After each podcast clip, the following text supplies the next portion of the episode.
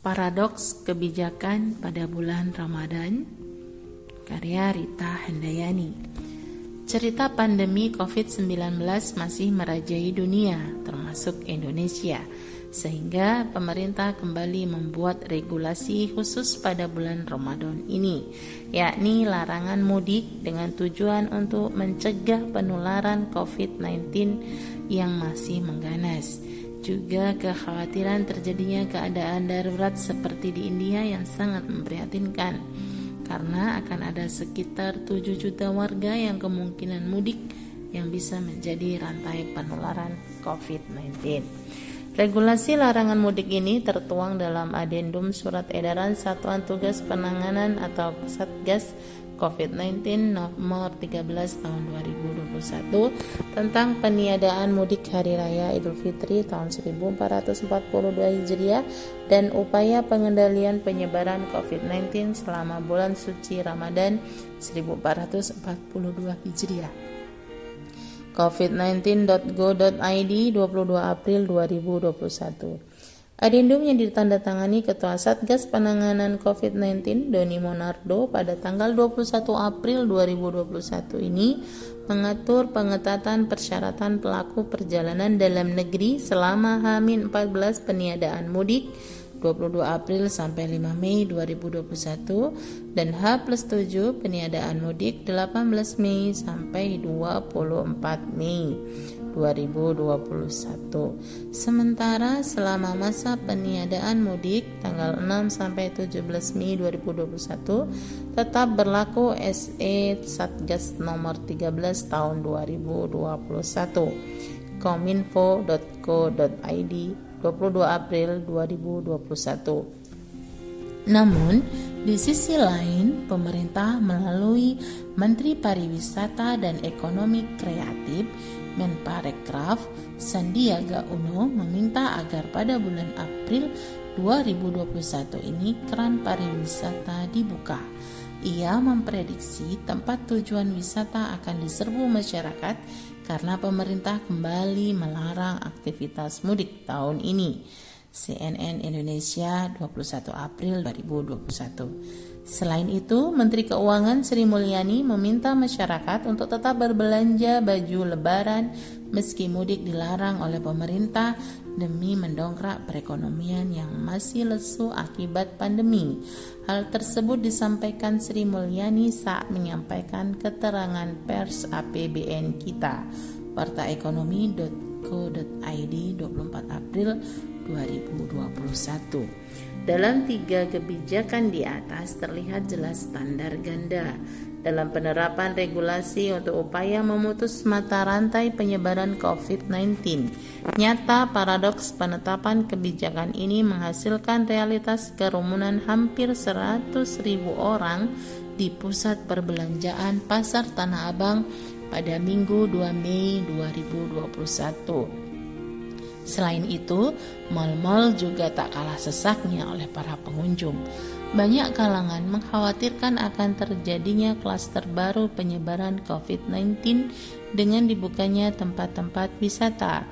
Pada momen libur Idul Fitri yang tinggal menunggu hari karena kemungkinan terjadinya kerumunan tidak akan bisa terelakkan. Ditambah kepatuhan rakyat akan peraturan protokol kesehatan masih di bawah standar. Ini menunjukkan kurangnya persiapan pemerintah dalam menyusun strategi memutus penularan COVID-19 di momen Ramadan. Karena mudik sudah menjadi budaya yang sudah mendarah daging, juga bentuk kegagalan pemerintah dalam mengedukasi masyarakat, khususnya terkait kepatuhan terhadap protokol kesehatan COVID-19. Juga terlihat dari kebijakan yang ditetapkan, fokus pemerintah adalah sektor ekonomi, bukan sektor kesehatan dan keselamatan masyarakat. Padahal sektor ekonomi akan otomatis membaik jika kesehatan dan keselamatan masyarakat bisa ditangani dengan baik oleh negara. Dan jauh sebelumnya, negara telah salah dalam menangani pandemi sejak awal kemunculannya. Seperti kebijakan lockdown yang setengah-setengah, tidak ada pemisahan warga yang sakit dan sehat secara tepat dan lain sebagainya. Akan tetapi memang demikianlah gambaran kepengurusan negara kapitalisme sekuler terhadap rakyatnya. Sistem ini telah mencetak penguasa yang lebih dominan berpihak kepada kapitalis daripada kepentingan rakyat. Berbeda dengan sistem Islam yakni di masa khilafah. Pada masa khilafah juga pernah terjadi wabah menular seperti pada masa kepemimpinan Khalifah Umar bin Khattab radhiallahu an, Umar mengupayakan penanganan wabah menular sesuai dengan yang pernah diperintahkan Nabi Sallallahu Alaihi Wasallam. Jika kamu mendengar wabah di suatu wilayah, maka janganlah kalian memasukinya. Tapi jika terjadi wabah di tempat kamu berada, maka jangan tinggalkan tempat itu. Hadis riwayat Bukhari. Inilah kebijakan lockdown yang kemudian Khalifah Umar bin Khattab radhiyallahu anhu atas masukan dari Amr bin As memisahkan interaksi penduduk yang sehat dengan penduduk yang sakit dan melakukan penanganan pengobatan warga yang sakit dengan upaya maksimal. Sedangkan warga yang sehat bisa beraktivitas seperti biasa, tak lama kemudian kasus wabah pun terselesaikan. Selain itu, saat sistem Islam diterapkan secara keseluruhan, atau kafah seperti dalam pendidikan, pergaulan, kesehatan, ekonomi, undang-undang negara, hukum, dan lain sebagainya, para negara sebagai pengurus urusan umat akan tertunaikan dengan baik dalam negara yang menerapkan aturan Islam, yaitu mencukupi kebutuhan rakyatnya, baik sandang, pangan, maupun papan, serta pendidikan, kesehatan, dan keamanan dengan sempurna. Rasulullah Shallallahu Alaihi Wasallam bersabda, imam atau khalifah adalah ra'in, pengurus rakyat dan ia bertanggung jawab atas pengurusan rakyatnya.